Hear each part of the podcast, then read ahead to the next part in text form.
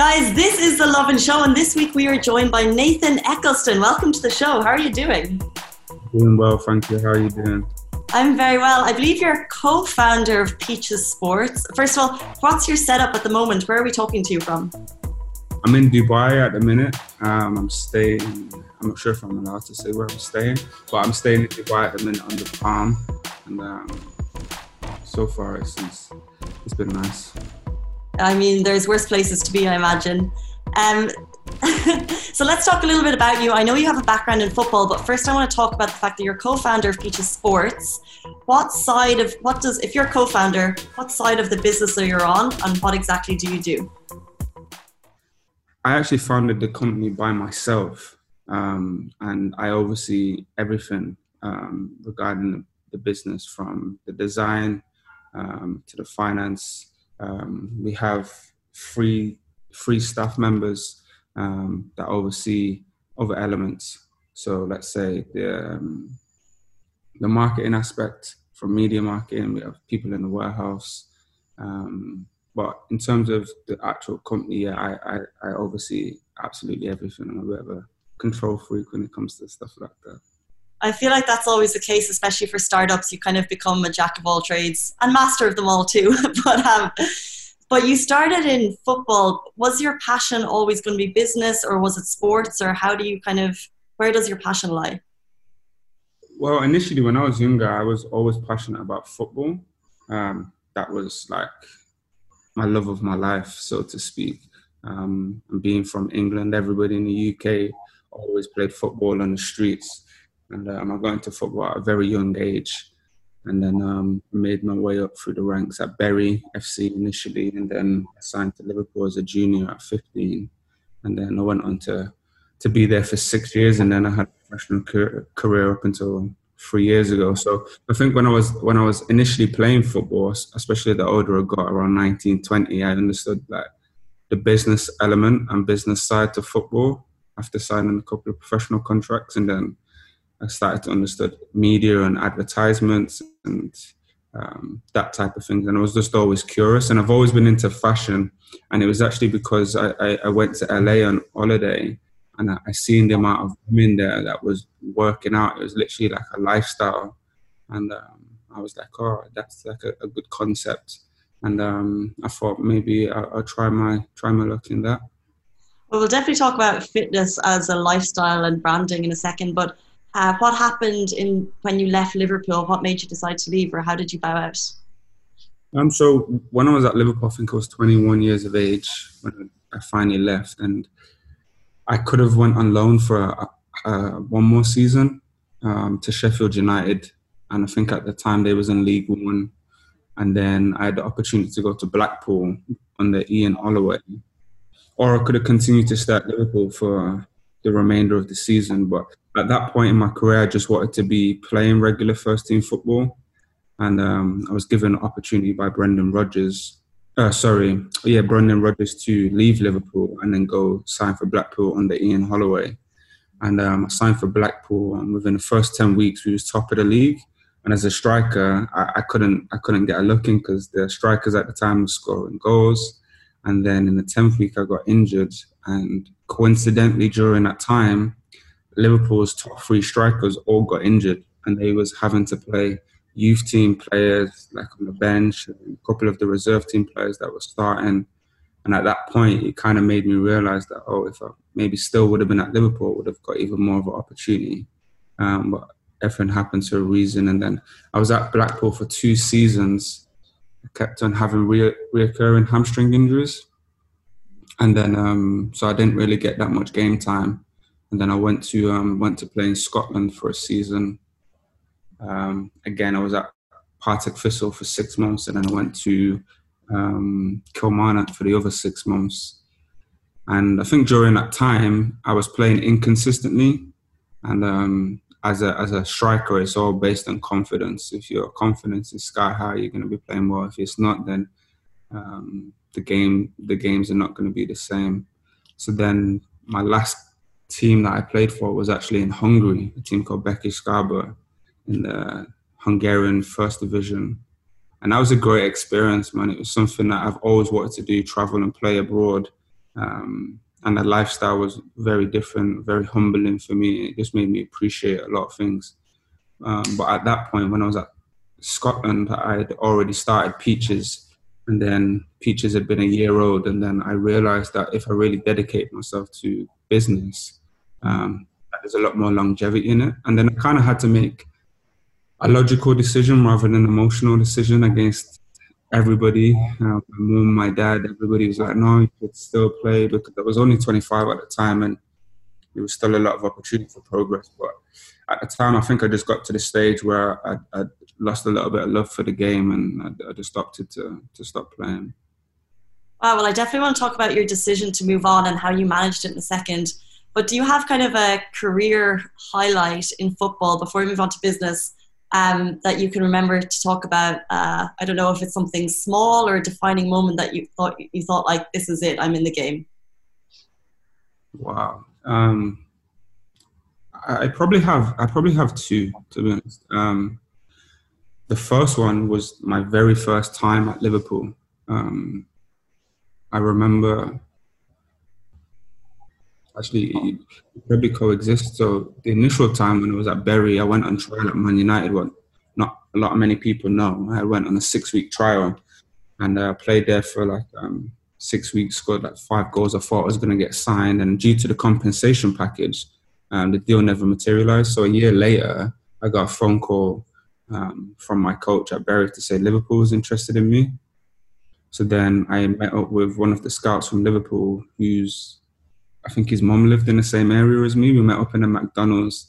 Um, and he said like they want want you to come down and, and play at Anfield because what Liverpool did to all of the junior players at the end of the year, they would let all of the junior players play on Anfield as like an experience. So I remember going there and we played like small five-a-side matches, and I'm, i think I scored like 11 goals. It was something ridiculous. Um, and then I remember Steve Heighway calling uh, the scout to tell him that he was interested and he wanted to sign me. And I just remember crying in my mom's living room that that Liverpool Football Club wanted to sign me. And obviously, being a Manchester lad, they're known as our rivals, but they're such a big club. Yeah. Such an overwhelming feel, feeling. So that was definitely one of my first real experiences of like really loving the game and being grateful for the opportunity. And then the second experience was possibly after my debut, but it was we played a cup game against Northampton, and um, I came on as a substitute and had like a, a, good impact, and then we managed to go through to um, penalties. And during the penalties, I took the third penalty, and I remember stepping up really confident and took my shot and it hit the crossbar. The keeper went the wrong way and it hit the crossbar. And I remember at the time was thinking, if that was just a little bit lower and it went in and it was at the cup end, how it would have changed my life. We ended up getting knocked out of the cup game against Northampton, which again was pretty bad press for the football club. But I remember being in the change room after and I was I was crying because I was 19. I'd missed the penalty at the cup end. I was really upset. And I remember Sammy Lee, the assistant coach, coming up to me just saying, "Listen, you're gonna be okay. Like even the top players have missed penalties, and like this is just gonna be the start of your career. And um, you have these kind of setbacks in life." And I just remember afterwards just going to my apartment and just being really upset. And then the next day in training, like um, Stevie, Steven Gerrard came up to me and was just was just like, "Listen, you're gonna be okay. Like I've missed penalties. Like we all miss opportunities." Um, you're going to be okay. And I think from that moment, I didn't really take everything to heart when it came to football because uh, it really got to me at the time. Um, but there was the two like conflicting moments in football that really uh, shaped my outlook on life for sure. Loves. But you mentioned a couple of things there about when you were 21, you started noticing the business side and also making the decision kind of head versus heart to leave football. Um, and I think so many sports players maybe don't look at the business side when they're going through it. And, you know, it's amazing that you did and you took the decision. What grabbed you about Peaches Sports or why? Do you want to explain a little bit about what it is and why you think it works? Yeah, so Peaches Sports is a athleisure brand specifically for women. Um, and we provide a variety of products from sports bras to leggings to hoodies uh, to jackets. Um, in the past, we've done water bottles, gym bags. We've even done swimwear, um, which got a lot of success too. And one of my friends, excuse me, his business partner is also the founder of Gymshark, which is a very big company worldwide. And coincidentally, we all came on holiday to Dubai, and um, that's when me and him um, was having conversations about Gymshark and the progression of Gymshark. And um, we was prior to that, my friend. Oh yeah, sorry. So when we was on the holiday, we were speaking about Gymshark, and he was like a year younger than me and he was telling me about Gymshark's growth, um, how well they're doing, like in terms of revenue, um, the impact that they're having on the fitness industry. Um, and again, I was 20 years of age, and from from my age group, I was I was I was earning considerably well. And he was telling me about the the benefits of the tax. So as, as a business owner, you only pay 20% in tax at the time, I was getting paid 50. Um, I was having to pay 50% in tax. He was able to recoup a lot of his business expenses for his business, and um, a lot of the perks that came with it in terms of the financial side. So that's initially what interested me in business in general. And then I started to look at football and like, well, if they can afford to pay the, the highest earning player, let's say Steven Gerrard or Fernando Torres, that's, that's six figures weekly then the owners must be getting paid a lot of money. and then I realized that the revenue was coming from media, media rights, and um, advertisement. And I was like, oh, okay. And then I understood like shirt sales, uh, the, the, club shop merchandise. So then I, I, came, I became really curious about business in general, um, and maybe that distraction also made me realize that oh there's other ways to to succeed. So then when, when we had a conversation in dubai about sportswear etc I, I did a bit of my market research. And at the time there wasn't that many sportswear brands specifically for women so then also that summer I went to LA and then it just magnified. It was almost like, yeah, this is what you need to do. Um, because every single woman in, in LA that I come across was in gym leggings. They all went to the gym. Um, they all ate relatively healthy. And um, my sister, well, two of my sisters, um, in the past, they've always had issues with like working out. They've always been up and down with their, their weight. But more than fitness, our slogan is love, health, happiness, you know, and regardless of how big you are, how small you are mentally is how you are inside and being happy. So I wanted to cross over like the fashion element, but also the mental element that comes with with fitness because not many people understand that being an athlete myself. Um, it's okay to be physically fit, but you've also got to be mentally fit as well to get the best out of your performance. So I really wanted to cross over. 100% it's interesting um, like fitness wear is not just for fitness it's for all shapes and sizes at any time of the day. I'm definitely wearing leggings right now if you can't see. But um, my thing is, how do you stand out? Because there's so many, like you said, it wasn't when you started, but there's so many fitness and lifestyle brands. Like I've seen your Instagram account and you do have 100K followers, which is huge. How do you build that and how do you stand out among all of the other fitness brands right now? I personally believe it's because I don't come from that world. I don't. I didn't. I didn't go to university. I didn't study fashion. Um, and I think at the time, like social media was about three or four years old. So I got into it like early, um, but also late at the same time. And I've just always wanted to be different because I have a different mindset. I don't really like to go what I guess society deems as acceptable. Um, and even in the past, it's been a little bit torn in between what my heart says and what my head says because um, even down to our designs and, our, and, and our social media. I'm very conscious about our image and how we're portrayed to young women, and because we have a particular young audience, um, aware of like social media and the type of models that we use. Um, and I think initially what happened was to differentiate myself. Everybody was targeting fitness models, This is the girls that go to the gym, let's say four or five times a week, have a really strict diet, um, really live the, the fitness lifestyle. And I just knew that you don't need to go to the gym five days a week, or you don't need to be strict with your diet. Even if you work out for 20 minutes a day, that 20 minutes is much better than not doing anything that day. And I think by releasing those um, endorphins daily, uh, puts you in a better mood. So I, I started targeting uh, the influences that initially was wearing, um, I'd, I'd, say more formal wear, like nightlife stuff, um, fashionable stuff, because I knew that their audience, um, particularly, was ma- uh, female dominant, and they followed them for their style, not necessarily for their fitness routine.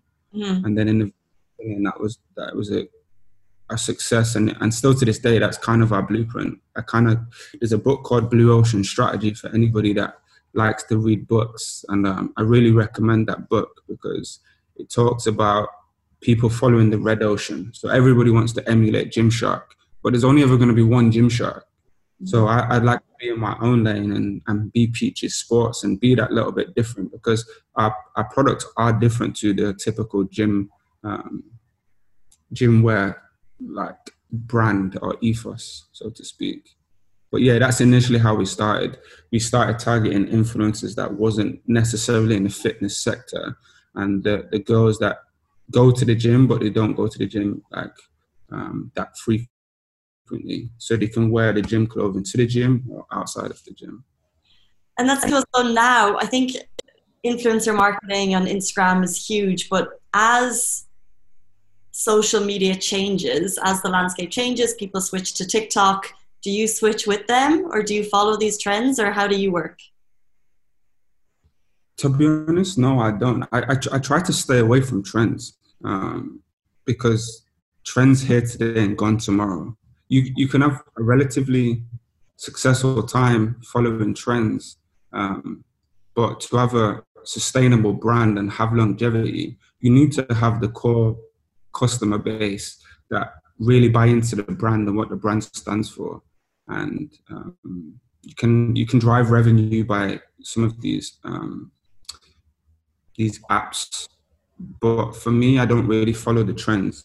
Um, we look at it for research basis, um, but we don't often go because it's like YouTube. YouTube's a massive driver for revenue. Um, also is um,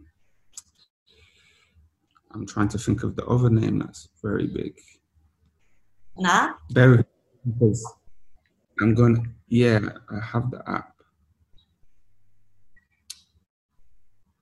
It's where people go for inspiration. Pinterest? For, for some Pinterest, yeah. I, for some reason, the the name was uh, eluding me there for a second. But so I'm more the type of Pinterest where everybody's going to look to go to YouTube, but the cost or the acquisition acquisition cost might be a little bit higher.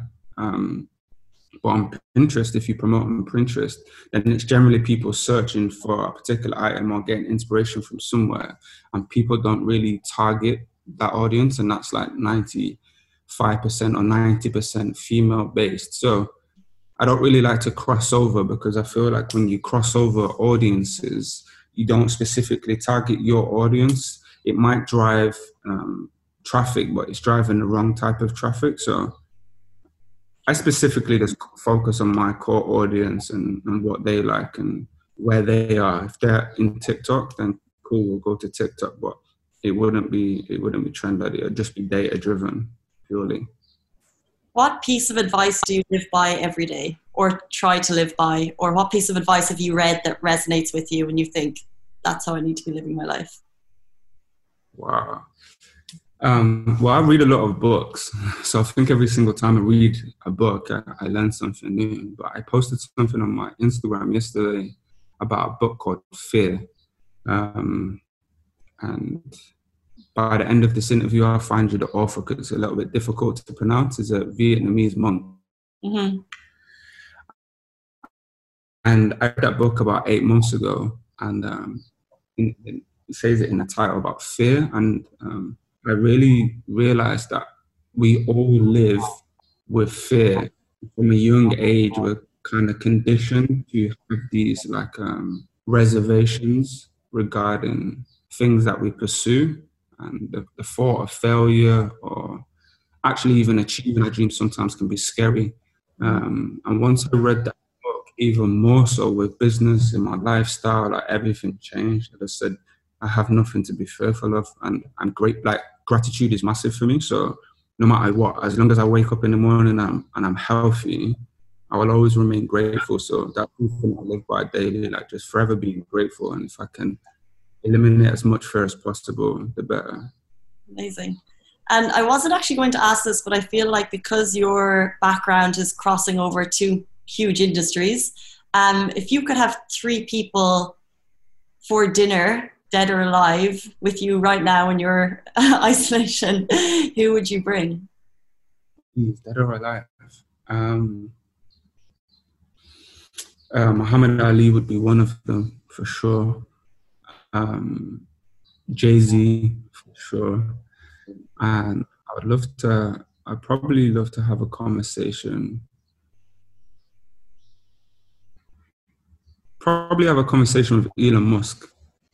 He's a he's like a genius, but and then sometimes he, he does things that I'm like, wow, he that's like a bit crazy, but he's a genius, and I would love to have a conversation with him. So yeah, that would be my three: Muhammad Ali, uh, Jay Z, and uh, Elon Musk. They would that's a very cool dinner table you've chosen. um, that's a very cool dinner table you've chosen. Before we go, I would love to know very briefly what does the next five years look like for you? Do you make five year plans? Do you make five, 10 year plans or do you live day by day? Yeah, um, I try to appreciate each day. So that for sure. But I do have a plan. I think by 2023, I want to be regarded as the, the biggest sportswear company in the UK maybe my goal should be bigger and want to be worldwide, but I want to conquer the UK first. Um, like in that sector specifically for sportswear for women, age range 16 to 35. Like I want to be the biggest sportswear company um, in the country. And five years from now, um, continually growing, continually learning, and being happy five years from now, I want to continue to be happy. So um, yeah, that, that's probably my five year five year goal plan. There's no bad plan. I feel like mine is just to be happy, and if everything else falls into place, it's good. Um, thank you so much for like a little bit of background about you. Uh, we really appreciate it. You're welcome anytime. When this lifts, hopefully we'll have you in the studio. yeah, definitely. Not at all. Guys, that is the Lovin Show. We are back next week, same time, same place. Have a good one and stay safe. See you soon.